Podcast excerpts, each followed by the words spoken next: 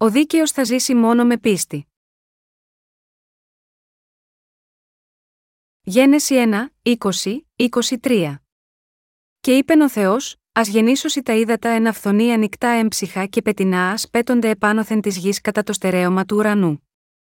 Και επίησε ο Θεός τα κήτητα μεγάλα και πάνε έμψυχων κινούμενων, τα οποία γέννησαν εν αυθονία τα ύδατα κατά το είδος αυτών, και παν πετεινών πτερωτών κατά το είδος αυτού. Και είδεν ο Θεός ότι το καλόν.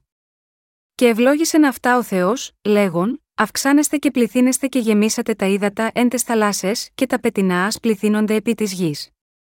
Και έγινε νεσπέρα και έγινε πρωί, ημέρα πέμπτη. Μέσα από το έργο της δημιουργίας που έκανε ο Θεός την πέμπτη ημέρα, μας λέει πως οι δίκαιοι θα ζήσουν με πίστη σε Αυτόν και στον Λόγο Του. Γιατί είπε ο Θεός, Α γεννήσωσι τα ύδατα ένα αυθονή ανοιχτά έμψυχα και πετεινά α πέτονται επάνωθεν της γης, αυτό είναι μόνο για τα ψάρια και τα πουλιά, καθώς αναλογιζόμαστε αυτή την περικοπή, πρέπει πρώτα να έχουμε στο νου σε ποιον δόθηκε η βίβλος.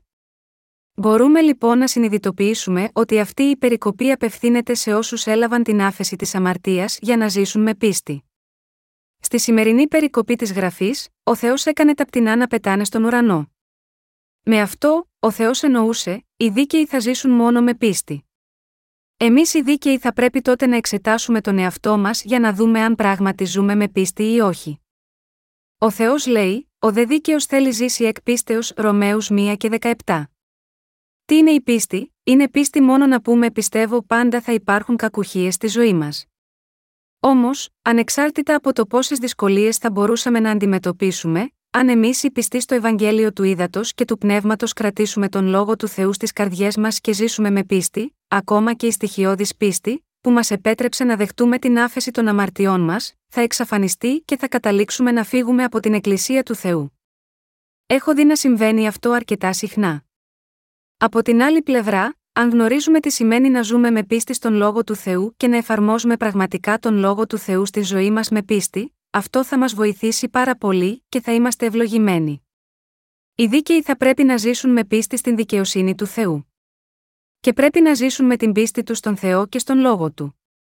Εσείς και εγώ ζούμε τις ζωές της πίστης μας με εμπιστοσύνη στον κύριο, αλλά πρέπει να αναγνωρίσουμε τι είδους πίστη είναι η σωστή πίστη. Γιατί είναι επιτακτική ανάγκη να ζούμε με πίστη, οι περισσότεροι από εσάς, Παρ όλο που λάβατε την άφεση των αμαρτιών σας, δεν έχετε ζήσει πραγματικά στηρίζοντας όλη την πίστη σας στον Θεό. Όλοι έχετε ζήσει με τη δύναμη της δικής σας σάρκας και δεν μπορείτε να ισχυριστείτε ότι έχετε ζήσει πιστεύοντας στον Θεό. Πριν αναγεννηθούμε, είχαμε ζήσει εμπιστευόμενοι είτε στο χρήμα είτε στην εξουσία, ή αλλιώς τη δύναμη της δικής μας σάρκας. Για παράδειγμα, α στραφούμε στο πρόβλημα των βασικών αναγκών μας για ενδύματα, τρόφιμα και στέγαση. Προτού αναγεννηθούμε μέσω του Ευαγγελίου του Ήδατος και του Πνεύματος, επενδύσαμε χονδρικά 24 ώρες μέσα σε μια μέρα για να κερδίσουμε χρήματα. Όταν αναγεννηθήκαμε όμως, ήρθαμε στη συγκέντρωση της Εκκλησίας του Θεού και ακούσαμε τον λόγο, που μας έλεγε ότι πρέπει να ζούμε με πίστη, να υπηρετούμε το Ευαγγέλιο, να προσφέρουμε προσφορές, να ζούμε για τον κύριο και να ενωθούμε με την Εκκλησία. Όλα αυτά είναι σωστά. Ο Θεός τώρα απαιτεί από εμάς μια ζωή που είναι εντελώς διαφορετική από την παλιά. Πριν, ζούσαμε με τη δική μας δύναμη, όπως μιας στρουθοκάμιλο, αλλά τώρα που μας λένε να ζούμε με πίστη, το βρίσκουμε απογοητευτικό επειδή έχουμε λίγη πίστη. Μιας στρουθοκάμιλο είναι ικανή να τρέχει 80 χιλιόμετρα την ώρα στα δύο πόδια της, σηκώνοντας αρκετή σκόνη. Χωρίς καμία βοήθεια από τα φτερά της, είναι αρκετά ικανή να ξεφύγει από τους κυνηγούς της και να βρει το φαγητό της πάνω στα δύο της πόδια μόνο.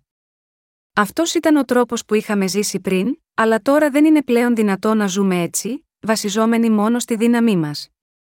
Πριν είχαμε τη δύναμη της σάρκας, αλλά όταν μπήκαμε στην Εκκλησία του Θεού με πίστη, συνειδητοποιήσαμε ότι η δύναμη της σάρκας μας ήταν εντελώς ανεπαρκής. Με άλλα λόγια, κανένας μας δεν μπορεί να ζήσει μόνο με τη δύναμη της σάρκας του. Γιατί, επειδή δεν μπορούμε να ικανοποιήσουμε όλα τις απαιτήσεις του Θεού μόνο με την ικανότητα και τη δύναμή μας. Γάμα γιώτα, αυτό πρέπει να ζούμε στηρίζοντας την πίστη μας στη δικαιοσύνη του Θεού και τον λόγο του, και γάμα γιώτα, αυτό πρέπει να αλλάξουμε τον παλιό τρόπο ζωής μας. Η βίβλος λέει: Ο δίκαιος θέλει ζήσει εκ πίστεως μόνο. Υπάρχει μόνο ένας τρόπος για τους δίκαιους να ζήσουν, και αυτός είναι να ζήσουν με την πίστη τους στη δικαιοσύνη του Θεού και στον λόγο του. Αυτή είναι η αιτία για την οποία πρέπει να παραμερίσουμε τις αρκικέ μας σκέψεις. Τώρα, λοιπόν, ας μελετήσουμε το πώς πρέπει να ζούμε με πίστη. Στη σημερινή περικοπή της Αγίας Γραφής, ο Θεός είπε: Τα πουλιά να πετούν στον ουρανό, και αυτή η περικοπή υποδηλώνει ότι οι δίκαιοι μπορούν πράγματι να ζουν με πίστη. Αυτό σημαίνει ότι οι δίκαιοι πρέπει να ζουν με πίστη στον Θεό, προσεύχονται στον κύριο και τους ζητούν για τις ανάγκες τους και πιστεύουν επίσης ότι ο κύριος θα απαντήσει σε όμικρον με τόνο, τι ζητούν από αυτόν. Μπορούμε να ζήσουμε με πίστη όταν πιστεύουμε ότι ο κύριος είναι ο πειμένα μας, ότι αυτός είναι ο Θεός μας, ότι αυτός είναι ο σωτήρας μας και ότι είναι ο κύριος μας. Με άλλα λόγια, αυτό σημαίνει ότι όλοι μας πρέπει να ζήσουμε με την πεποίθηση ότι ο κύριος θα εργάζεται στη ζωή μας καθώς προσευχόμαστε σε αυτόν. Η στήριξη της πίστης μας στον Θεό είναι το να προσευχόμαστε στον ζωντανό κύριο για βοήθεια όταν συναντούμε οποιαδήποτε δυσκολία στη ζωή μας και να παίρνουμε από αυτόν απαντήσεις στις προσευχές μας. Αν αντιμετωπίζουμε δυσκολίες, τότε πρέπει να προσευχόμαστε στον Θεό και να ζητούμε τη βοήθειά του. Και πρέπει να έχουμε την πεποίθηση ότι ο κύριος θα απαντήσει στο αίτημά μας για βοήθεια. Αυτή η πίστη, ότι ο κύριος θα μας δώσει σοφία και χάρη, θα λύσει τα προβλήματά μας και θα ανταποκριθεί στις προσευχές μας με διάφορους τρόπους όταν προσευχόμαστε, είναι επιτακτική. Έτσι, μπορούμε να ζήσουμε βασιζόμενοι στη δικαιοσύνη του κυρίου και, πιο συγκεκριμένα, να βοηθηθούμε από αυτόν προσευχόμενοι σε αυτόν. Αυτό σημαίνει να ζούμε με πίστη στον κύριο. Δεν πιστεύουμε στον Θεό σαν να πιστεύαμε σε κάποιους ιδρυτές θρησκειών του κόσμου, αλλά σκύβουμε ενώπιον του κυρίου που ζει τώρα και για πάντα και που έχει σώσει εσάς και εμένα από τις αμαρτίες μας και προσευχόμαστε σε αυτόν ζητώντας τη βοήθεια του. Τότε συναντάμε τον Θεό σε αυτές τις προσευχές και ευλογούμαστε από αυτόν στη ζωή μας. Όταν προσευχόμαστε στον κύριο, μπορούμε να έχουμε κοινωνία με τον κύριο μέσω της πίστης μας και μπορούμε να ζούμε με πίστη. Πρέπει να τον κάνουμε να μάθει τους αγώνες μας, να του ζητήσουμε βοήθεια, να θυμηθούμε τον λόγο του και να πιστέψουμε ότι ο κύριος θα μας βοηθήσει και θα λύσει τα προβλήματά μας χωρίς αποτυχία. Με αυτή την πίστη πρέπει να ζήσουμε. Αυτό πρέπει να γίνει στην πραγματική ζωή της πίστης μας. Όσοι ζουν με πίστη στη δικαιοσύνη του Θεού, προσεύχονται στον κύριο και έχουν κοινωνία μαζί του, και επομένως μπορούν να ζήσουν με την δύναμη και τη χάρη που τους προσφέρει. Αυτός είναι ο τρόπος με τον οποίο ζουν, έχοντας κοινωνία με τον κύριο και παίρνοντας απαντήσεις μέσω της πίστης τους, βασιζόμενοι και εμπιστευόμενοι σε αυτόν. Τίποτε άλλο εκτός από αυτό δεν είναι το να ζούμε έχοντας εμπιστοσύνη στον Θεό. Αμέτρητοι άνθρωποι σε αυτόν τον κόσμο ισχυρίζονται ότι ζουν με εμπιστοσύνη στον Θεό, αλλά αυτό δεν είναι αλήθεια. Όποτε οι υπηρέτες του Θεού αντιμετώπιζαν δοκιμασίες, ζητούσαν πρώτα τον κύριο για βοήθεια μέσω των προσευχών τους. Μήπως ο Απόστολος Παύλος δεν προσευχόταν πάντα στον κύριο, η πίστη του Αποστόλου Παύλου περιλάμβανε την πεποίθηση ότι ο Θεός θα εκπλήρωνε την αλήθεια που είχε υποσχεθεί. Έτσι, λοιπόν, νουθετούσε, προσευχόμενη εν παντή καιρό μετά πάσης προσευχής και δεήσεως διά του πνεύματος Εφεσίους 6 και 18. Εάν ζητάμε τον κύριο για βοήθεια κάθε φορά που αγωνιζόμαστε, κάθε φορά ο κύριος θα απαντήσει στις προσευχές μας με διάφορες μορφές. Πρέπει να ζούμε με πίστη, πιστεύοντας ότι ο Θεός θα μας υποστηρίξει και θα μας βοηθήσει όταν κηρύττουμε το Ευαγγέλιο του Ήδατος και του Πνεύματος σε αυτόν τον κόσμο. Μέχρι σήμερα ζούμε με πίστη στον Θεό και στη δικαιοσύνη του. Και ο Απόστολος Παύλος έζησε με πίστη στον Θεό και στη δικαιοσύνη του. Οι άνθρωποι της πίστης που εμφανίζονται στη βίβλο έζησαν όλοι με αυτή την πίστη στον Θεό. Οι προκάτοχοι στην πίστη που σας οδηγούν σήμερα, έχουν επίσης ζήσει με πίστη μέχρι και τώρα. Οι προκάτοχοί σας στην πίστη δεν ήταν απαλλαγμένοι από τις κακουχίες, αλλά και αυτοί αντιμετώπιζαν συνεχώς δοκιμασίες από τη στιγμή που πίστεψαν στο Ευαγγέλιο του Ήδατος και του Πνεύματος. Έπρεπε να σηκωθούν και να πολεμήσουν εναντίον του εχθρού, ήταν απογοητευμένοι, καταδιώκονταν, υποβάλλονταν σε κάθε είδους προσβολή και έχασαν κάθε ηλική κατοχή. Εγώ ο ίδιος έχασα επίσης πολλά εξαιτίας της πίστης στο Ευαγγέλιο του Ήδατος και του Πνεύματος, αλλά έχω κερδίσει ακόμα περισσότερα. Αφού γνώρισα τον κύριο, διώχθηκα σκληρά, από τους έξω και ακόμα και από τη δική μου οικογένεια. Δεν είχα υλικά περιουσιακά στοιχεία. Ήμουν υγιής τότε, όχι, δεν ήμουν καν υγιής. Ήμουν διαρκώς άρρωστος. Μερικές φορές οι σπόνδυλοι μου έκαναν φλεγμονή, και το παχύρευστο αίμα μου συνήθιζε να κάνει το σώμα μου άκαμπτο. Ήμουν κοντά στο θάνατο σε πολλές περιπτώσεις. Όταν προσπαθήσαμε να ζήσουμε στηρίζοντας την πίστη μας στον κύριο, συναντήσαμε αμέτρητα εμπόδια, αλλά κάθε φορά προσευχόμασταν στον κύριο και παίρναμε απαντήσεις στις προσευχές μας και έτσι ζούμε μέχρι σήμερα. Αυτή είναι η αιτία για την οποία οι δίκαιοι πρέπει να ζουν μόνο με πίστη. Την πέμπτη ημέρα ο Θεός είπε: Α γεννήσωσι τα ύδατα εν αυθονή ανοιχτά έμψυχα και πετεινά ας πέτονται επάνωθεν της γης κατά το στερέωμα του ουρανού. Πώς μπορούμε να πετάξουμε στο στερέωμα της πίστης, όταν αναγεννιόμαστε, πώς μπορούμε να ζήσουμε τη ζωή των δίκαιων, όταν ζούμε σε αυτή τη γη με τη σάρκα μας ακόμα ανέπαφη, πώς μπορούμε να ζούμε τη ζωή μας ως δίκαιοι, αυτό γίνεται δυνατό μόνο όταν ζούμε με πίστη στη δικαιοσύνη του κυρίου. Και οι δίκαιοι πρέπει να ζουν πιστεύοντας σε όλο τον λόγο του Θεού, οφείλοντας να δείξουν ποιοι είναι. Πώς θα μπορούσαμε να συνεχίσουμε τη ζωή μας όταν όλοι είχαμε αντιμετωπίσει τόσες πολλές δοκιμασίες και όταν είχαμε ακόμα αντιμετωπίσει φυσικό θάνατο, ήταν δυνατό ακριβώς επειδή ζούσαμε πιστεύοντας μόνο στη δικαιοσύνη του κυρίου. Προσευχόμενοι συνεχώς τον κύριο, έχουμε ζήσει με πίστη, πιστεύοντας ότι ο κύριος θα απαντούσε στις προσευχές μας και ότι έχει γίνει ο ποιμένας μας, ο πατέρας μας και ο σωτήρας μας. Αυτή είναι η αληθινή πίστη. Οι ζωές μας αντιμετωπίζουν προβλήματα συχνά. Ακόμα και τώρα, δεν είμαστε ελεύθεροι από κακουχίες. Ωστόσο, γνωρίζουμε ότι θα συνεχίσουμε να ζούμε στηρίζοντας την πίστη μας στη δικαιοσύνη του κυρίου, ακόμα και αν αντιμετωπίζαμε πολύ μεγαλύτερες δυσκολίες. Είμαστε τέτοιοι που, αν δεν ζούμε με εμπιστοσύνη στη δικαιοσύνη του κυρίου, δεν έχουμε άλλη επιλογή από το να πεθάνουμε σωματικά και πνευματικά. Οι άνθρωποι της πίστης που προπορεύτηκαν από εμάς, από τον Ιωάννη τον Βαπτιστή μέχρι τον Πέτρο, τον Ιωάννη, τον Παύλο, τον Μάρκο και τον Ματθαίο, έζησαν όλοι τους με πίστη. Έζησαν με πίστη, βασιζόμενοι στον παντοδύναμο Θεό. Δεν ζούσαν στηριζόμενοι στη δική τους δύναμη της σάρκας ή των υλικών περιουσιακών τους στοιχείων. Εμείς, επίσης, έχουμε ζήσει με εμπιστοσύνη στην δύναμη του κυρίου μέχρι σήμερα. Στη βίβλο, την τέταρτη ημέρα της δημιουργίας, ο Θεός μίλησε για το πώς έκανε τους υπηρέτες του και την πέμπτη ημέρα μίλησε για το πώς θα έπρεπε να ζουν αυτοί οι υπηρέτες, στηρίζοντας την πίστη τους στον κύριο. Όταν αντιμετωπίζετε δυσκολίες, πώς θα πρέπει να τις επιλύσετε, πρέπει να προσπαθήσετε να τις επιλύσετε με ανθρώπινα μέσα, ακόμα και αν αυτό απαιτεί ορισμένες προποθέσει και χρήματα, τι μπορείτε πραγματικά να κάνετε όταν δεν έχετε τίποτε. Πρέπει να ζείτε μόνο έχοντας εμπιστοσύνη στον Θεό, στηριζόμενοι στη δικαιοσύνη του, ζητώντας τη βοήθειά του και πιστεύοντας σίγμα αυτόν. Πρέπει να μάθουμε να ζούμε αυτή τη ζωή που βασίζεται στον Θεό, εμπιστεύεται τη δικαιοσύνη του και αναζητά τη βοήθειά του. Ακόμα και σε μικρά θέματα, πρέπει να ζητήσουμε τη βοήθεια του Θεού, λέγοντας: Θεέ, σε παρακαλώ βοήθησέ με σε αυτό. Πρέπει να ζητήσουμε τον κύριο με πίστη και να ζήσουμε με την πεποίθηση ότι θα μας δώσει αυτό που ζητάμε από αυτόν.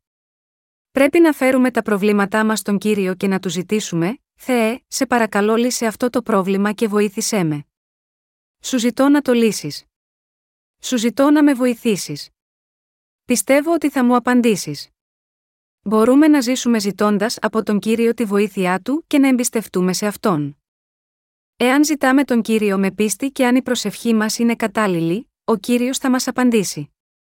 Ο Θεός θα εργαστεί στη ζωή μας και στις συνθήκες μας με τη δύναμή του. Έτσι, ζούμε μέσω της βοήθειας του κυρίου. Τώρα πρέπει να μάθετε να ζείτε έχοντας πίστη στον κύριο. Οι περισσότεροι άνθρωποι προσπαθούν να ζήσουν μέσα στα όρια των ικανοτήτων και των περιουσιακών του στοιχείων. Ωστόσο, οι αναγεννημένοι δίκαιοι, είτε λαϊκοί είτε λειτουργοί, μπορούν να ξεπεράσουν όλες τις δοκιμασίες αν βασιστούν εξ ολοκλήρους στον κύριο και ζήσουν με πίστη. Ανεξάρτητα από το ποιο είναι το πρόβλημα, όταν το φέρνουν στον κύριο, πιστεύουν σίγμα αυτόν και του ζητούν να βοηθήσει, σίγουρα θα απαντήσει. Αυτό είναι πίστη. Τώρα θα πρέπει να μάθετε να ζείτε με πίστη και θα πρέπει πραγματικά να ζήσετε με πίστη. Ο Θεός έχει βελτιώσει την πίστη μου. Υπήρξε μια εποχή όπου αντιμετώπιζα ακραίες δυσκολίες και όμως ζούσα με εμπιστοσύνη στον κύριο. Εκείνη την εποχή, στο πλευρό μου δεν υπήρχαν ούτε οι λειτουργοί που συνεργάζονται τώρα μαζί μου, ούτε οι αδελφοί και οι αδελφές της πίστης, και υπήρχαν πολύ λιγότερες υλικέ περιουσίες. Τη στιγμή που πήγα σε μια πόλη λιμάνι που ονομάζεται Σοκ Τσόου, το μόνο πράγμα που πίστευα ήταν ότι ο Θεός ήταν ο Θεός μου, ότι ήμουν υπηρέτης του και ότι ο Θεός θα με άκουγε όταν θα προσευχόμουν. Αυτή ήταν η πίστη με την οποία έζησα. Εμπιστευόμενος στον Θεό, προσευχήθηκα σε αυτόν. Στα μάτια της άρκα μου έμοιαζε απελπιστικά θλιβερό, αλλά είχα πίστη, λέγοντας, χωρίς το Ευαγγέλιο του ύδατο και του πνεύματος, αυτή η πόλη είναι μια έρημος, αλλά ο Θεός σίγουρα θα με κάνει να κηρύξω το Ευαγγέλιο του ύδατο και του πνεύματος εδώ, και μέσω αυτού θα σώσω πολλούς ανθρώπους από την αμαρτία και θα φτιάξω την εκκλησία του. Ήξερα τι θέλησε ο Θεός να επιτύχει μέσα από εμένα. Αλλά δεν είχα τίποτε. Δεν ήξερα κανέναν και μου έλειπαν τα πάντα. Πρώτα απ' όλα, έπρεπε να βρω ένα μέρος για να γίνει σπίτι για την οικογένειά μου που περιλάμβανε τη γυναίκα μου, το γιο μου και εμένα. Έψαξα για να νοικιάσω ένα μέρος και βρήκα μια αγγελία για ένα παλιό κτίριο με ένα υπνοδωμάτιο και μια μικρή κουζίνα, που βρισκόταν σε μια φτωχή γειτονιά. Το ενίκιο ήταν περίπου 30 δολάρια το μήνα. Αλλά δεν είχα ούτε αυτά τα χρήματα ούτε καμία εγγύηση. Έτσι, προσευχήθηκα στον Θεό. Καθώς ο Θεός με βοήθησε σε αυτό το θέμα, ήμουν σε θέση να νοικιάσω αυτό το μέρος και να ζήσω εκεί. Μόλις μετακομίσαμε, χρειαστήκαμε τότε έπιπλα και οικιακά σκεύη. Ήταν μια πολύ δύσκολη κατάσταση που αντιμετώπιζα ως επικεφαλής της οικογένειας. Στην απελπισία μου, άρχισα να περπατώ γύρω από την πόλη και προσευχόμουν στον Θεό να μου βρει δουλειά. Θεέ μου, δεν είμαι ο υπηρέτης σου, πιστεύω ότι είμαι. Με έσωσες από τις αμαρτίες μου μέσα από την αλήθεια του Ευαγγελίου του Ήδατος και του Πνεύματος, και σε υπηρέτησα μέχρι σήμερα, αλλά τώρα αντιμετωπίζω μια πολύ δύσκολη κατάσταση. Πρώτον, επιβεβαίωσα με πίστη το αν ήμουν υπηρέτης ή όχι του Θεού. Μόλις ήμουν πεπισμένος στην καρδιά μου ότι ήμουν πράγματι υπηρέτης του Θεού, ρώτησα τον Θεό με τόλμη: Θεέ, αν είμαι υπηρέτη σου, τότε πρέπει να με βοηθήσεις. Αν δεν είμαι ο υπηρέτης σου, μπορείς να με αφήσεις μόνο μου. Αλλά είμαι ο υπηρέτης σου. Τώρα θέλω να κάνω το έργο σου, αλλά πρέπει πρώτα να ικανοποιήσω τις βασικές ανάγκες της οικογένειάς μου. Τι πρέπει να κάνω, κύριε, δεν μπορούσα να κάνω τίποτε με το σώμα μου. Έψαχνα για χειρονακτική εργασία στην αγορά, αλλά δεν μπορούσα να την κάνω. Μόνο η δουλειά μιας ημέρας θα μου κόστιζε περισσότερο σε φάρμακα από όμικρον με τόνο, τι τα χρήματα που θα είχα κερδίσει. Για να βρει κάποιος μια δουλειά, πρέπει να έχει κάποια δεξιότητα ή ικανότητα που να είναι σε ζήτηση σε μια δεδομένη κοινωνία, αλλά εγώ δεν είχα τέτοιες δεξιότητες. Επειδή όλο αυτόν τον καιρό ζούσα σε ένα κέντρο προσευχής, δεν χρειαζόταν να ανησυχώ για τις βασικές ανάγκες ένδυσης, τροφής και στέγασης, και επειδή δεν είχα καμία εμπειρία από δουλειά για να τους δείξω, δεν μπορούσα να κάνω τίποτε μόλις έμεινα μόνο σε αυτόν τον κόσμο. Έτσι, άρχισα να προσεύχομαι. Θεέ μου, τι πρέπει να κάνω, σε παρακαλώ κύριε υποστήριξέ με, και βοήθησέ με να βρω τα μέσα για τη συντήρηση της γυναίκας και του γιού μου. Είναι ένα πολύ σοβαρό πρόβλημα. Είμαι ο υπηρέτης σου, και όμως τι είναι αυτό που μου συμβαίνει, δεν είναι ότι αγωνίζομαι έτσι, επειδή δεν θέλω να κηρύξω το Ευαγγέλιο του ύδατο και του πνεύματος. Παρόλα αυτά, περνάω μια μεγάλη δοκιμασία. Θεέ, θέλω να κηρύξω το Ευαγγέλιο του ύδατο και του πνεύματος. Σε παρακαλώ βοήθησέ με. Έπρεπε να προσεύχομαι έτσι. Περπατώντας τους δρόμους της πόλης δίχως σκοπό, προσευχόμουν και σκεφτόμουν πολύ, τι μπορώ να κάνω πραγματικά για να κερδίσω τα προστοζήν, την ίδια στιγμή ήρθε στο μυαλό μου ένα κουρίο. Πριν από πολύ καιρό, όταν πήγαινα ακόμα στο δημοτικό σχολείο, ο γαμπρός μου είχε ένα κουρίο. Έτσι, όταν επέστρεφα από το σχολείο, έκανα δουλειές στο κουρίο του γαμπρού μου, έλουζα τα μαλλιά των πελατών και έβγαζα μερικά χρήματα από αυτό. Αλλά δεν ήμουν στην πραγματικότητα αρκετά έμπειρος για να κουρέψω. Έτσι, ουσιαστικά, δεν είχα καθόλου δεξιότητες. Ωστόσο, αποφάσισα να βρω δουλειά σε ένα κουρίο. Απέναντι από μια αίθουσα γάμου σε εκείνη την πόλη, υπήρχε ένα μικροσκοπικό κουρίο. Τώρα, δεν είχα τίποτε άλλο παρά μόνο την πίστη μου στον Θεό. Δεν υπήρχαν άλλα μέσα ή διέξοδος. Όταν μπήκα στο κατάστημα, είδα ότι ο ιδιοκτήτης εργαζόταν μόνος του. Τον ρώτησα λοιπόν, θα προσλάμβανες κάποιον για βοήθεια, όταν μου είπε ότι θα προσλάμβανε, του είπα ότι θα ήθελα να δουλέψω γάμα γιώτα αυτόν. Ο ιδιοκτήτης με ρώτησε πόσο καιρό εργάζομαι σε αυτή τη δουλειά και το άφησα να ξεφύγει από τη γλώσσα μου, λέγοντας: Έχω εργαστεί εδώ και 20 χρόνια. Το είπα αυτό με πίστη. Τότε ρώτησε: Από πού είσαι, είπα: Είμαι από τον Μπουσόν. Το Μπουσόν είναι η δεύτερη μεγαλύτερη πόλη της Κορέας. Στη συνέχεια, με ρώτησε πάλι, που εργαζόσουν στον Μπουσόν, και έτσι απάντησα: Εγώ δούλευα στο κέντρο της πόλης. Ήμουν από τον Μπουσόν ούτως ή άλλως, και έτσι είπα ότι δούλευα στο πιο ακμάζον τμήμα της πόλη για 20 χρόνια. Ακούγοντας το αυτό, ο ιδιοκτήτης μου ζήτησε να ξεκινήσω να εργάζομαι από την επόμενη μέρα. Έτσι, το επόμενο πρωί, πήγα στο κουρίο για να εργαστώ. Αλλά ο ιδιοκτήτης δεν εμφανίστηκε από νωρίς. Καθώς άνοιξα το κατάστημα και καθάρισα το μαγαζί, ο πρώτος πελάτης μπήκε μέσα. Κρατώντας το ψαλίδι για πρώτη φορά, το χέρι μου έτρεμε. Θα μπορούσα να μιμηθώ για να κάνω ένα είδος κουρέματος, δεδομένου ότι είχα δει τον γαμπρό μου να κόβει τα μαλλιά των πελατών πριν από πολύ καιρό, αλλά το χέρι μου συνέχιζε να τρέμει, αφού στην πραγματικότητα δεν είχα καμία πραγματική ικανότητα. Αν εγκατέλειπα εκεί, θα είχα απολυθεί, και έτσι άρχισα να κουρεύω τα μαλλιά, ενώ όλη την ώρα προσευχόμουν από την καρδιά μου. Κύριε, δώσε μου δύναμη. Το ψαλίδι φαινόταν να αποφασίζει μόνο του, προσπαθώντας να κόψει το αυτί του πελάτη αντί για τα μαλλιά του. Αλλά, ακόμα και όταν έτρεμα, τα κατάφερα και τελείωσα το κούρεμα των μαλλιών του πελάτη. Επίσης, τον ξύρισα, αλλά τότε έτρεμα ακόμα περισσότερο. Δεν μπορούσα παρά να προσευχηθώ απεγνωσμένα, γιατί όλα θα τελείωναν αν απολυόμουν. Κύριε, δεν έχω πια τη δύναμη να προσευχηθώ. Σε παρακαλώ κράτησέ με κύριε, και σε παρακαλώ βοήθησέ με να κάνω αυτό που κάνω τώρα. Ξύρισα τον πελάτη, στηρίζοντας την πίστη μου στον κύριο. Το πρόσωπο του αιμορραγούσε παντού. Έβαλα τσιρότα στα σημεία αιμορραγίας του εδώ και εκεί και όμως ο πελάτης παρέμεινε ακίνητος και δεν είπε τίποτε. Ο ιδιοκτήτης επίσης προσποιήθηκε ότι δεν το είδε αυτό, και δεν είπε τίποτε. Ο πελάτης ρώτησε πόσα χρώσταγε και έλαβα την πληρωμή του. Με αυτό το επίπεδο δεξιοτήτων, ήταν σαφές ότι δεν μπορούσα να συνεχίσω να κάνω αυτή την δουλειά. Αλλά είχα μια σταθερή αποφασιστικότητα μέσα μου, σκεπτόμενος, το μόνο που μπορώ να κάνω τώρα είναι να πιστέψω στον Θεό. Αυτό είναι το μόνο που μπορώ να κάνω και αυτή είναι μια κρίσιμη κατάσταση. Και προσευχόμουν πάλι, κύριε, σε παρακαλώ μην με αφήσεις να απολυθώ από αυτό το μέρος. Εν τούτης, μερικές ώρες αργότερα, ο πελάτης επέστρεψε από το σπίτι του και ήθελε ένα καινούριο κούρεμα, λέγοντας ότι η γυναίκα του παραπονέθηκε για την κακή δουλειά.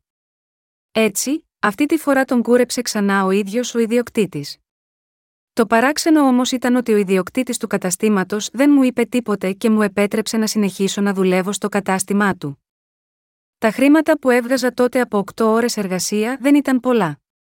Αλλά αργότερα, πήρα μία μικρή αύξηση. Έβγαζα περίπου 50 δολάρια την ημέρα, τα 20 δολάρια από αυτά θα κάλυπταν το κόστος ζωής της οικογένειάς μου και τα υπόλοιπα τα έδινα στη γυναίκα μου για να τα αποταμιεύσει.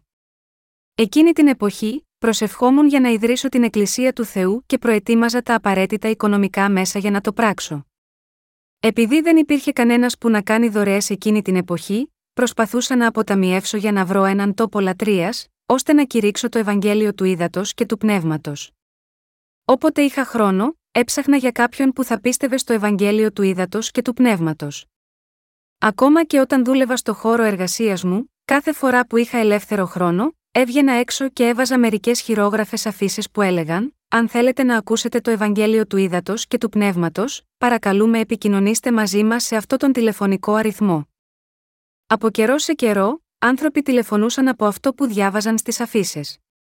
Κάποτε, ένας άνδρας που παρακολούθησε μια ιερατική σχολή, μου τηλεφώνησε και μου είπε ότι δεν γνώριζε το Ευαγγέλιο του Ήδατος και του Πνεύματος, έτσι τον συνάντησα και του κήρυξα το Ευαγγέλιο του Ήδατος και του Πνεύματος. Ω αποτέλεσμα, έλαβε την άφεση των αμαρτιών του. Πολλοί άνθρωποι έρχονταν πραγματικά να δεχτούν την άφεση των αμαρτιών τους με χαρά. Αλλά δεν υπήρχε τόπος, ούτε καν δωμάτιο, όπου θα μπορούσαμε να κάνουμε τις συγκεντρώσεις μας. Οι άνθρωποι ήταν απογοητευμένοι όταν άκουγαν ότι δεν υπήρχε τόπος λατρείας. Αν και άκουγαν το Ευαγγέλιο, έβλεπαν πόσο λυπηρή ήταν η κατάστασή μου, κηρύττοντας το Ευαγγέλιο χωρίς καν να έχω ένα σωστό μέρος λατρείας, και έτσι όλοι με εγκατέλειψαν. Έτσι, προσευχήθηκα, κύριε, σε παρακαλώ στείλε μου συνεργάτες με τους οποίους να μπορώ να υπηρετήσω το Ευαγγέλιο. Σύμφωνα με τον τρόπο που προσευχόμουν στον Θεό, μπόρεσα να κηρύξω το Ευαγγέλιο του Ήδατος και του Πνεύματος σε μια συγκεκριμένη ιεραποστολική οργάνωση και μόλις τα μέλη άκουσαν το Ευαγγέλιο, απέρριψαν την παλιά, λανθασμένη πίστη τους και μπόρεσαν να βρουν την Εκκλησία του Θεού μαζί μου. Εκείνη την εποχή, καθώς άρχισα να υπηρετώ την Εκκλησία του Θεού που κήρυτε το Ευαγγέλιο του Ήδατος και του Πνεύματος, άνοιξα μια ιεραποστολική σχολή για να ετοιμάσω εργάτες του Θεού να διαδώσουν το Ευαγγέλιο του Ήδατος και του Πνεύματος σε όλο τον κόσμο. Ορισμένες παντρεμένες γυναίκες ήρθαν στην τάξη για να ακούσουν τη διάλεξη και περίπου δέκα νεαροί αδελφοί και αδελφές καταχωρήθηκαν στην Ιεραποστολική Σχολή ως φοιτητές πρώτης περίοδου. Αυτός είναι ο τρόπος με τον οποίο μπόρεσα να ξεκινήσω την Ιεραποστολική Σχολή. Θεέ, θα κηρύξω το Ευαγγέλιο στον κόσμο. Και θα ιδρύσω την Εκκλησία σου σε κάθε περιοχή της Κορέας. Σε παρακαλώ βοήθησέ με, Κύριε. Πιστεύω ότι θα με κάνεις να μεγαλώσω την Εκκλησία σου και πιστεύω ότι θα μου επιτρέψεις να κηρύξω το Ευαγγέλιο του Ήδατος και του Πνεύματος. Πίστεψα στον Κύριο και προσευχήθηκα με αυτή την πίστη. Και προσευχήθηκα για τις ανεπάρκειές μου. Έκανα τα πάντα εμπιστευόμενο στον Θεό. Το ότι έκανα τα πάντα με πίστη, σημαίνει ότι κάθε φορά που αντιμετώπιζα δυσκολίες, γονάτιζα ενώπιον του κυρίου και προσευχόμουν ειλικρινά για τη βοήθειά του με τον καιρό, και για όμικρον με τόνο, τι έκανα, πίστευα ότι ο κύριος θα με βοηθούσε πραγματικά. Και όπως πίστευα, ο Θεός με έκανε να επιτύχω όλα αυτά τα πράγματα. Έθρεψα τους εργάτες του Θεού με αυτή την πίστη στον κύριο. Αν και οι αδελφοί μου και οι αδελφές της πίστης είχαν δεχτεί την άφεση των αμαρτιών τους, στις καρδιές τους παρέμεναν ακόμα πολλά πράγματα του κόσμου. Οι καρδιές τους, με άλλα λόγια, θα μπορούσαν να επανέλθουν εύκολα στα σαρκικά μυαλά τους ανα πάσα στιγμή. Επειδή τέτοιες καρδιές δεν μπορούσαν να μετασχηματιστούν μόνο με τη διδασκαλία από τα δικά μου λόγια, έπρεπε να απομακρύνω την κακία των καρδιών τους με την πίστη μου στον κύριο. Και έπρεπε να τους οδηγήσω στον κύριο. Όταν ομολογούσα τον λόγο του Θεού, επίσης μαρτυρούσα με πίστη. Επειδή είχαν τόσα πολλά ερωτήματα σχετικά με τον λόγο του Θεού και εμένα, έπρεπε να τους διδάξω πολλές πτυχές σχετικά με τον λόγο της πίστης. Όταν τους ομολόγησα για τον λόγο του Θεού, οι αβεβαιότητες της καρδιάς τους αφαιρέθηκαν μία προς μία. Έτσι, μέσω της ιεραποστολικής σχολής, παρήγαγα εργάτες του κυρίου και τους ανέθρεψα ως ιεροκήρυκες. Η Εκκλησία του Θεού επίσης, χτίστηκε με αυτόν τον τρόπο. Πίστη στον κύριο είναι να πιστεύουμε ως εξής: Ο Θεός είναι ο Θεός μου, ο κύριος είναι ο σωτήρας μου, ο οποίος έχει αφαιρέσει όλες τις αμαρτίες μου μια για πάντα και αυτός είναι ο πειμένα μου που με βοηθά. Εάν ζω σύμφωνα με το θέλημα του κυρίου και τον ακολουθώ με πίστη, τότε, ανεξάρτητα από τις καταστάσεις που θα αντιμετώπιζα, ακόμα και αν είμαι κοντά στον θάνατο, ο κύριος θα με βοηθήσει σίγουρα, γιατί είναι ο πειμένας μου και ο σωτήρας μου. Πιστεύω ότι ο κύριος θα μου δώσει όμικρον με τόνο, τη ζητώ από αυτόν, και ακριβώς με αυτή την πίστη, έγινε υπηρέτης του Θεού. Ακόμα και τώρα εργάζομαι με αυτή την πίστη στον κύριο.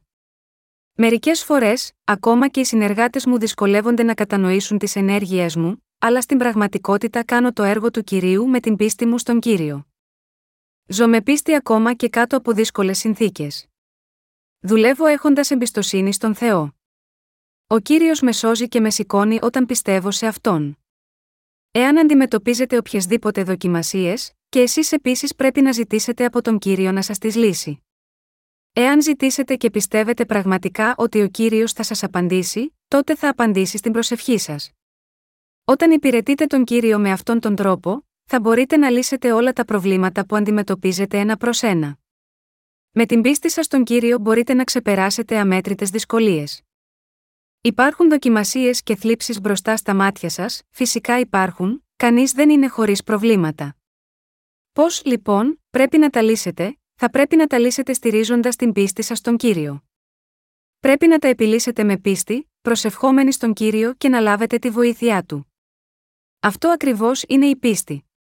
Πιστεύω ότι αν προσευχηθείτε για τις δοκιμασίες σας, εμπιστευτείτε τον Θεό, βασίζεστε σε αυτόν και ζείτε με πίστη, τότε ο Θεός θα λύσει όλες τις δυσκολίες σας. Αυτή είναι η πραγματική πίστη. Δεν είναι μια υποθετική έννοια.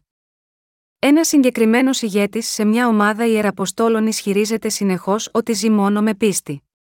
Ισχυρίζεται, στο πορτοφόλι μου όλα όσα έχω είναι μόνο 10 δολάρια για επίγουσα ανάγκη.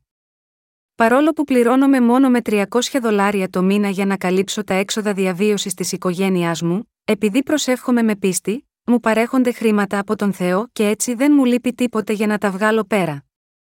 Αλλά στην πραγματικότητα εξαπατά την εκκλησία του. Από όσα γνωρίζω, έχει στην πραγματικότητα αρκετές πιστοτικές κάρτες. Όλα τα έξοδα που χρεώνεις στις κάρτες, πληρώνονται από την οργάνωση της ιεραποστολής του. Έτσι, όταν αυτός ο πάστορας ισχυρίζεται ότι ξοδεύει μόνο 300 δολάρια για τα έξοδα διαβίωσής του, προβάλλει μόνο τη δική του δικαιοσύνη ενώπιον του Θεού. Αντίθετα, τα έξοδα διαβίωσής μου υπερβαίνουν τα 1000 δολάρια το μήνα. Πώς μπορεί κάποιος να περάσει μόνο με 300 δολάρια το μήνα, η φιλοξενία μερικών επισκεπτών για μόνο δύο, τρία ημέρες στο σπίτι θα κόστιζε περισσότερο από 300 δολάρια. Είναι πίστη να μην δαπανώνται χρήματα, αν είναι για τον κύριο και αν είναι απαραίτητο, ξοδεύω όλα τα χρήματα που πρέπει να δαπανηθούν. Αλλά προσεύχομαι όταν δεν έχω λεφτά. Μπορεί ακόμα και να χρειαστούν εκατομμύρια δολάρια, αλλά αν είναι για τον κύριο, τότε ξοδεύονται εκατομμύρια δολάρια. Το να ζείτε ενώπιον του κυρίου είναι να ζείτε στηρίζοντας την πίστη σας σίγμα αυτόν. Όποιος είναι δίκαιος πρέπει να ζήσει με πίστη. Εξαιτίας της έλλειψης πίστης ο δίκαιος κοντάφτει, και εξαιτίας της έλλειψης πίστης η ζωή του είναι δυστυχισμένη. Αλλά αν ζούμε με πίστη, τότε μπορούμε να ξεπεράσουμε όλες τις αδυναμίες μας και μπορούμε να επιτύχουμε τα πάντα. Το να κερδίσουμε χρήματα πρέπει επίσης να γίνει με εμπιστοσύνη στον κύριο. Παίρνουμε χρήματα μέσω της υπηρεσίας του κυρίου. Δεν υπάρχει ντροπή εδώ, αφού δεν είναι για μας τους ίδιους που παίρνουμε χρήματα, αλλά είναι για τον κύριο. Αυτός είναι ο λόγος που ζητάμε κάποιες φορές ακόμα περισσότερα χρήματα από τον κύριο. Καθώς ο κύριος πλησίασε την Ιερουσαλήμ, όπου επρόκειτο τελικά να σταυρωθεί, έφτασε στη Βυθφαγή, στο όρος των Ελαιών, και έστειλε δύο μαθητές, λέγοντας: Υπάγεται στην κόμην την απέναντι ημών, και ευθύς θέλετε ευρύ όνον δεδεμένην και πολλάριον μετ' αυτής λύσατε και φέρετε μη Ματθαίος 21, 2. Τι θα έλεγε ο ιδιοκτήτης, αν κάποιος ξένος έπαιρνε το γαϊδουράκι του, δεν θα έλεγε, γιατί παίρνετε το γαϊδουράκι μου, και δεν θα αντιμετώπιζε τον κλέφτη, ο κύριος, ωστόσο, είπε στους μαθητές ότι εάν ο ιδιοκτήτης τους ρωτούσε αυτό, θα έπρεπε να απαντήσουν: Ο κύριος το χρειάζεται. Έτσι, οι μαθητές δεν είχαν κανένα πρόβλημα να φέρουν το γαϊδουράκι. Ακριβώς όπως προφητεύτηκε στον λόγο, ο κύριος εισήλθε στην Ιερουσαλήμ πάνω σε ένα γαϊδουράκι, Ζαχαρίας 9, 9. Πρέπει να έχουμε πίστη, ότι αυτό που είναι το θέλημα του κυρίου πρέπει να εκπληρωθεί εξάπαντος. Εμείς, για να εργαστούμε και να κερδίσουμε σωστά τη ζωή μας ενώπιον του κυρίου, και να ανταποκριθούμε στην πρόκληση της εξάπλωσης του Ευαγγελίου του Θεού, αυτό είναι να ζούμε με πίστη. Όπως είναι γραμμένο, ο δε δίκαιος θέλει ζήσει εκ πίστεως Ρωμαίους 1 και 17. Μέσω της πίστης ζούμε. Υπάρχουν τόσες πολλές δυσπιστίες σχετικά με τον κύριο στη σκέψη σας. Ο Σατανάς προσπαθεί να σπέρνει τη δυσπιστία μέσα μας και να μας εμποδίσει να ζούμε με πίστη. Σε εποχές όπως αυτές, πρέπει να νικήσουμε τον διάβολο με πίστη, λέγοντας: Στο όνομα του κυρίου Ιησού Χριστού σε διατάζω, πήγαινε πίσω μου Σατανά. Πριν λίγο καιρό, ταξίδευα σε μια πόλη για να ιδρύσω μια νέα εκκλησία. Πήγα εκεί με πολλούς συνεργάτες λειτουργούς για να αναζητήσω έναν τόπο λατρείας. Ενώ διανυκτέρευα σε ένα μοτέλ, ξαφνικά κατέβηκα με έναν ανυπόφορο πόνο στο στομάχι μου. Έτσι, λοιπόν, αναρωτήθηκα, κύριε, δεν έφαγα τίποτε κακό για δείπνο, γιατί το στομάχι μου πονάει τόσο πολύ, τότε, σκέφτηκα ότι ο Σατανάς προσπαθούσε να υπονομεύσει το θέλημά μου, γιατί την επόμενη μέρα έπρεπε να υπογράψω την ενοικίαση με τον ιδιοκτήτη, και αυτό ήταν ένα κρίσιμο πρώτο βήμα για το κήρυγμα του Ευαγγελίου σε εκείνη την περιοχή. Ο διάβολος δεν μπορεί να μπει μέσα μας, αλλά μπορεί να μας πιέσει εξωτερικά. Έτσι, φώναξα στο μυαλό μου, διάβολε. Σε διατάζω στο όνομα του Ιησού Χριστού, να φύγεις πίσω μου Σατανά. Έτσι, διέταξα τον Σατανά να φύγει και προσευχόμουν στον Θεό. Ο πόνος στο στομάχι μου ήταν τόσο αφόρητος που εξαπλώθηκε ακόμα και στο κεφάλι μου, αλλά αν καλούσα ένα στενοφόρο τόσο αργά το βράδυ, αυτό θα προκαλούσε τόσα πολλά προβλήματα για εμάς, καθώς έπρεπε να υπογράψουμε την ενοικίαση με τον ιδιοκτήτη το επόμενο πρωί. Έτσι, προσευχόμουν στον Θεό όλη τη νύχτα.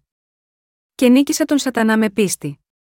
Καθώς πλησίαζε η Ανατολή του ηλίου, όλος ο πόνος μου εξαφανίστηκε. Ξύπνησα το πρωί, έφαγα πρωινό, συνάντησα τον ιδιοκτήτη και υπέγραψα την ενοικίαση. Ω αποτέλεσμα του να ακολουθώ το Ευαγγέλιο του Ήδατος και του Πνεύματος, αποξενώθηκα από τους γονείς μου και τους αδελφούς μου. Όχι μόνο αυτό, αλλά ενώ υπηρετούσα τον κύριο, έχασα και το δικό μου γιο. Εκείνη την εποχή, πήγαινα σε μια εκκλησιαστική συγκέντρωση που γινόταν σε άλλο μέρος και είχα εμπιστευτεί τα μικρά μου παιδιά σε έναν συνεργάτη για να τα προσέχει. Εκείνος ξέχασε να κλείσει όλα τα παράθυρα και ο δεύτερος μου γιος έπεσε από ένα ανοιχτό παράθυρο από τον τέταρτο όροφο και πέθανε. Κάθε παράθυρο σε κάθε εκκλησία που ανήκει στην Ιεραποστολή μας έχει τώρα ένα πλέγμα ασφαλείας. Το έχω εγκαταστήσει εξαιτίας αυτής της επώδυνης μνήμης, και επίσης επειδή η ασφάλεια πρέπει πάντα να έρχεται πρώτη. Δεν κατηγόρησα τον συνεργάτη που πρόσεχε τα παιδιά μου. Έκανα στην αστυνομία έγγραφη δήλωση λέγοντας: Δεν θα φέρω καμία απέτηση ούτε θα ζητήσω καμία ευθύνη από κανέναν για αυτό το ατύχημα, και άφησα όλες τις συνέπειες εκεί εκείνη τη στιγμή. Η γυναίκα μου και εγώ σκορπίσαμε τη στάχτη του γιού μας πάνω από ένα ποτάμι. Πριν από το θάνατο του γιού μου, τον κρατούσα συνεχώς στην αγκαλιά μου και δίδασκα το Ευαγγέλιο σε αυτόν, καθώς δεν ήξερα πότε θα μπορούσε να τον πάρει ο κύριος. Του έλεγα αμέτρητες φορές: Γε μου, ξέρεις ότι σε αγαπώ, έτσι, ο Θεός επίσης σε αγαπάει έτσι. Οι αταξίες σου είναι αμαρτίες. Αλλά ο Ιησούς Χριστός ήρθε σε αυτή τη γη, επομίστηκε όλες αυτές τις αμαρτίες και τις πήρε μακριά, με την βάπτισή του στον ποταμό Ιορδάνη από τον Ιωάννη τον Βαπτιστή, και καθάρισε αυτές τις αμαρτίες με την σταύρωσή του. Του είχα πει για το Ευαγγέλιο του ύδατο και του πνεύματος όσες φορές μπορούσα. Μερικοί άνθρωποι μπορεί να αναρωτιούνται πως ένα μικρό παιδί θα μπορούσε να τα κατανοήσει όλα αυτά, αλλά πιστεύω ότι το παιδί μπορεί να καταλάβει την καρδιά του γονέα του. Όταν οι γονείς διδάξουν το Ευαγγέλιο στα τέκνα τους με πίστη, τα τέκνα επίσης θα το δεχτούν. Είχα διδάξει στο γιο μου το Ευαγγέλιο του ύδατο και του πνεύματος. Αλλά ο γιος μου πήγε στον Θεό. Αντίο, γε μου. Σκόρπισα τις τάχτες του σε ένα ποτάμι. Εκείνο το βράδυ, κήρυτα ακόμα το Ευαγγέλιο του ύδατο και του πνεύματος. Υπήρχαν κάποιοι που παρευρίσκονταν στην Εκκλησία και δέχτηκαν την άφεση των αμαρτιών τους εκείνη την ημέρα. Έχασα το δικό μου γιο, αλλά ο κύριος μου έδωσε εκείνη την ημέρα ένα άλλο πνευματικό παιδί. Είπα στη γυναίκα μου, αν τα παιδιά μας μεγάλωναν και ευημερούσαν, δεν θα στηρίζαμε την ελπίδα μας σε αυτά, νομίζω ότι ο Θεός πήρε μακριά πρώτα τον γιο μας, ώστε να μην στηρίξω την ελπίδα μου πάνω σε κάτι σε αυτή τη γη. Έτσι, αγαπητοί μου, πρέπει να δεχτείτε την απώλεια όπως και εγώ, χωρίς να κλαίμε πια. Δεν θα είχε ο Θεός κάποιο σκοπό για μας που πήρε τον γιο μας, ο Θεός θα μας ανακουφίσει με τον καιρό.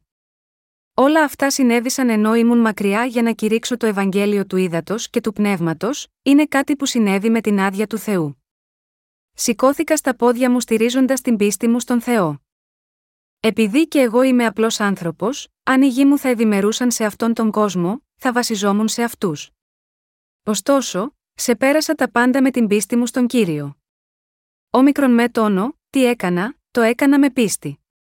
Και εσείς πρέπει να λύσετε τα πάντα με πίστη, ανεξάρτητα από τις δοκιμασίες που μπορεί να αντιμετωπίζετε και ανεξάρτητα από το τι είναι αυτό που ευχαριστεί τον Θεό. Χωρίς πίστη στον κύριο, δεν μπορούμε να συνεχίσουμε. Δεν μπορούμε να εκτελέσουμε το έργο του Θεού. Όταν γνώρισα μια ομάδα πιστών, που έγιναν τα ιδρυτικά μέλη της Ιεραποστολικής μας οργάνωσης, με προσκάλεσαν για πρώτη φορά ως ομιλητής σε μια υπαίθρια συνάθρηση, αλλά το χρονικό διάστημα που μου είχε δοθεί ήταν στις 11 μετά μεσημβρίαν. Ήταν πολύ αργά, αλλά δεν με ένοιαζε, και έτσι, κήρυξα τον λόγο ακόμα και εκείνη την ώρα. Όπως πάντα, κήρυξα και εκείνη τη στιγμή με πίστη. Δεν μπορούσα να κάνω κάτι άλλο, παρά να προσεύχομαι στον Θεό για τη βοήθειά του. Πριν από το κήρυγμα, είχα πάει στη σκηνή μου και προσευχόμουν στον Θεό, Θεέ, αν δεν σηκωθεί καμία ψυχή από αυτή τη συγκέντρωση που θα λάβει την άφεση της αμαρτίας μέσω του Ευαγγελίου του Ήδατος και του Πνεύματος σε αυτή την συνάντηση, τότε το Ευαγγέλιο θα αποτύχει να κηρυχθεί σε αυτή τη συγκέντρωση. Έτσι, Θεέ, αυτή η συνάντηση είναι πολύ σημαντική. Αν αυτή η συγκέντρωση χρησιμοποιείται από εσένα ή όχι, εξαρτάται αποκλειστικά από αυτή την περίσταση. Ψυχές πρέπει να σωθούν. Στην συνάντηση, οι απογευματινές ώρες προορίζονταν για ομαδική κοινωνία. Μερικοί άνθρωποι πήγαν για κολύμπη, ενώ άλλοι πήγαν για ψάρεμα. Αυτό ήταν στο επίσημο πρόγραμμα εκείνης της συνάντησης. Έτσι, λοιπόν, όπως κήρυξα το Ευαγγέλιο αργά, το κοινό ήταν ήδη πολύ κουρασμένο από το πρόγραμμα της ημέρας και αρκετοί δεν είχαν αντοχές, καθιστώντας δύσκολο να κηρυχθεί σωστά το Ευαγγέλιο του ύδατο και του πνεύματος. Ο δρόμος μπροστά μου ήταν μακρύς και υπήρχαν πολλά για τα οποία ήθελα να μιλήσω, αλλά επειδή δεν ήμουν σε θέση να προεδρεύω στη συγκέντρωση, δεν θα μπορούσα να τους καθοδηγήσω όπως ήθελα, και έτσι, ανέβαινα στο βουνό κάθε απόγευμα μόνος μου. Αφού προσευχήθηκα, επέστρεψα στην κατασκήνωση και είδα ότι τα ψάρια που έπιασαν τα έβαλαν στο μενού του δείπνου. Το μόνο που μπορούσα να πω είναι: Σας ευχαριστώ για τους κόπου σας. Α φάμε. Τέλος πάντων, μετά το τέλος της συνάντησης, περίμενα να έρθει το λεωφορείο μου και είχα μια μικρή συνομιλία με κάποιους πιστούς. Τότε με πλησίασαν μερικοί νέοι. Ο Θεός είχε προετοιμάσει το χρόνο για μένα. Τότε μπορούσα να κηρύξω σε αυτούς για άλλη μια φορά το Ευαγγέλιο του ύδατο και του πνεύματος, τι είναι η αμαρτία της ανθρωπότητας, είναι σαν ένα κύμα. Συνεχίζει να έρχεται καθώς η παλήρια κινείται. Οι άνθρωποι συνεχίζουν να αμαρτάνουν μέχρι την ημέρα που θα πεθάνουν. Το κύμα συνεχίζει να σκάει κατά διαστήματα, ανεξάρτητα από το αν θα μπορούσαν να προσπαθήσουν να το εμποδίσουν. Αυτή είναι η φύση της αμαρτίας. Ο Ισού Χριστός δέχτηκε όλες αυτές τις αμαρτίες με το βάπτισμα. Ήταν τότε που ο αδελφός μας Γον Κιτσόη, ο οποίος είναι τώρα πάστορας, δέχτηκε το Ευαγγέλιο. Και αρκετοί άλλοι νέοι αδελφοί και αδελφές έλαβαν επίσης την άφεση των αμαρτιών τους. Έτσι, στήθηκε το έργο του Ευαγγελίου. Όταν κήρυξα στον Ιεραπόστολο Γιον Γόλι, ο οποίος υπήρξε ο ηγέτης εκείνης της συνάθρησης, επίσης το έκανα με πίστη. Τότε επισκέφθηκα το σπίτι του, και αφού ανταλλάξαμε χαιρετισμούς κάθισα στον καναπέ. Μου είπε, επέτρεψε μου να σε ρωτήσω μόνο ένα πράγμα. Είπα, τι είναι αυτό, είπε, γιατί ο Θεός μισούσε τον Ισάβ ενώ αγαπούσε τον Ιακώβ, δεν μπορώ να το καταλάβω. Έτσι, του είπα, φέρε τη βίβλο σου, και ανοίγοντάς την στο κεφάλαιο 9 της επιστολής προς Ρωμαίους, άρχισα να μιλάω. Εδώ λέει, διαναμένει ο κάτω εκλογήν προορισμός του Θεού, ουχή εκ των έργων, αλ εκ του καλούντος. Ποιον κάλεσε ο Θεός, κάλεσε ανθρώπους όπως ο Ιακώβ.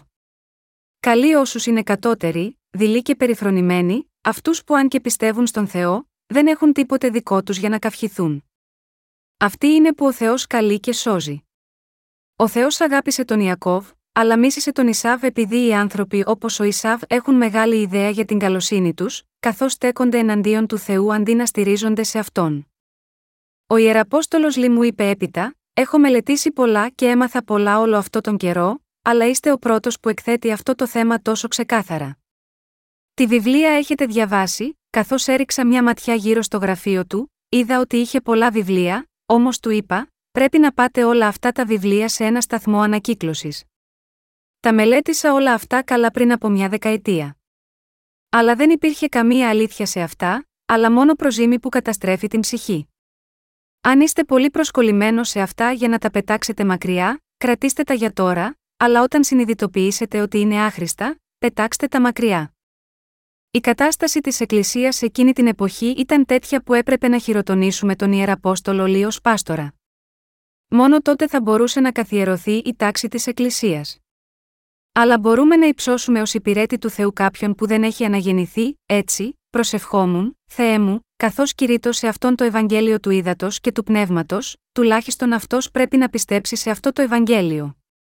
Μόνο τότε δεν θα πράξω αμαρτία ενώπιον σου. Μόνο τότε θα γίνει το έργο σου σωστά. Προσευχόμενος τον Θεό έτσι, κήρυξα το Ευαγγέλιο του ύδατο και του πνεύματος με πίστη. Ο Ιεραπόστολος Λι δεν πίστεψε ολοκληρωτικά στο Ευαγγέλιο εκείνη την ημέρα, αλλά όμως, αποφάσισα να αφιερώσω λίγο χρόνο και να περιμένω και έτσι συνέχισα να εξηγώ το Ευαγγέλιο βήμα προς βήμα. Έτσι, κήρυξα τον λόγο στον Ιεραπόστολο Λι άμεσα. Είχε τόσες πολλές άλλες ερωτήσεις, που έπρεπε να αναλύσω και να εξηγήσω τον λόγο του Θεού Σίγμα, αυτόν λεπτομερό με πίστη. Έτσι, στο τέλος ο εδεσιμότατος λυσώθηκε, ανατράφηκε ως υπηρέτης του Θεού, υπηρέτησε το Ευαγγέλιο μαζί μας με πίστη και πήγε στον κύριο πριν από εμάς. Χρειάζεται επίσης πίστη από εσάς ώστε να εμπιστευτείτε τους υπηρέτες πριν από εσάς και να τους ακολουθήσετε. Δεν υπάρχει τίποτε στη ζωή των δίκαιων που δεν απαιτεί πίστη στο Ευαγγέλιο του ύδατο και του πνεύματος. Η υπακοή σύμφωνα με τις οδηγίες των προκατόχων μας στην πίστη, απαιτεί πίστη, και για να τους ακολουθήσουμε απαιτείται πίστη πράγματι, όλα απαιτούν πίστη. Όταν οι προκάτοχοί μας στην πίστη σας ζητήσουν να κάνετε κάτι, δεν θα μπορούσατε να υπακούσετε στα λόγια τους εάν δεν έχετε πίστη στη θεμελιωμένη από τον Θεοτάξη. Πρέπει να ζήσουμε στηρίζοντας την πίστη μας στον λόγο του Θεού και στον κύριο μας. Το θέλημα του Θεού είναι να κηρυχθεί το Ευαγγέλιο σε όλο τον κόσμο.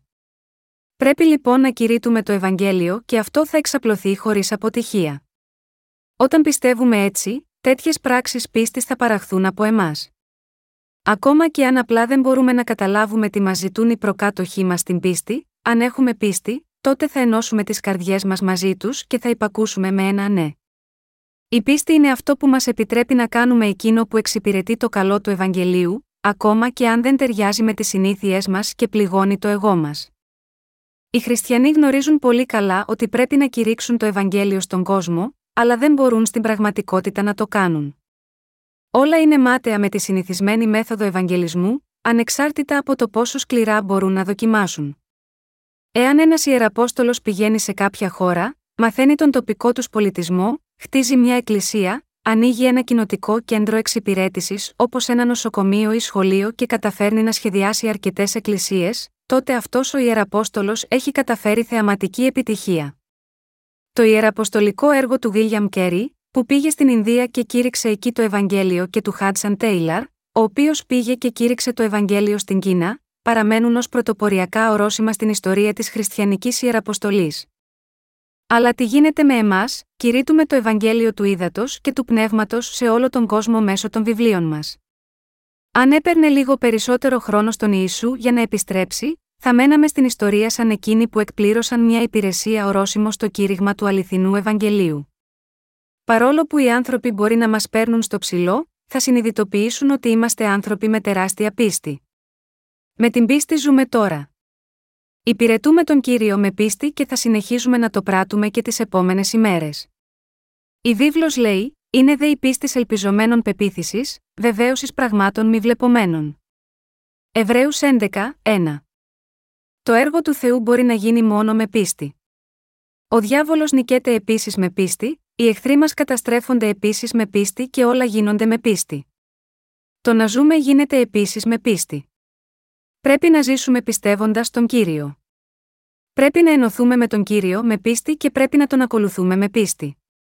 Μπορείτε να ζήσετε με πίστη μόνο όταν είστε αδύναμοι. Δεν θα βασιστείτε στην πίστη σας όσο έχετε τη δική σας δύναμη. Οι στρουθοκάμιλοι έχουν τεράστια φτερά. Αν έπρεπε να πετάξουμε αυτά τα φτερά, θα μπορούσαν να πετάξουν γρηγορότερα από έναν αετό. Είναι επίσης ισχυρότεροι. Ακόμα και με έναν άνδρα στην πλάτη τους, μπορούν να τρέξουν σαν άλογα. Τόσο μεγάλοι και ισχυροί είναι οι στρουθοκάμιλοι. Μπορούν να τρέχουν με ταχύτητα 80 χιλιόμετρων, 50 μίλια, την ώρα. Επειδή όμως τα πόδια τους είναι τόσο δυνατά, δεν προσπαθούν να πετάξουν καθόλου. Αυτό συμβαίνει γιατί δεν βλέπουν την ανάγκη να πετάξουν.